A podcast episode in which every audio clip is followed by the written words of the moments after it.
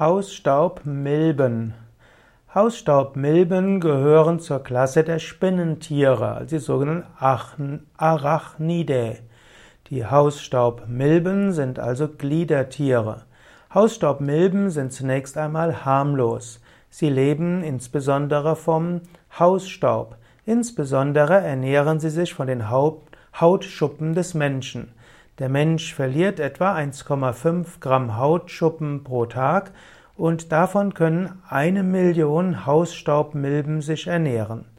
Hausstaubmilben lieben auch insbesondere eine Temperatur von 20 bis 30 Grad, was auch heißt, dass wenn man in seiner Wohnung, gerade im Winter, ja, die Temperatur auf unter 20 Grad senkt, 50 bis 15 bis 17 Grad zum Beispiel, vermehren sich Hausstaubmilben nicht so stark.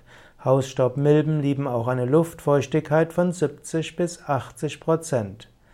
Die Hausstaubmilbe, insbesondere die weibliche Hausstaubmilbe, lebt zwei bis fünf Monate und sie kann bis zu 300 Eiern legen.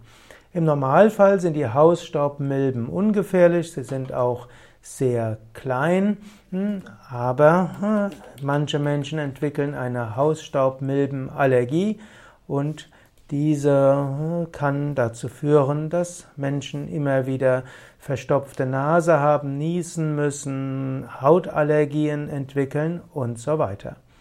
Hausstaubmilben sind also normalerweise harmlose Spinnentiere, die überall sind, wo Menschen sind, aber sie können eben auch zu Allergien führen.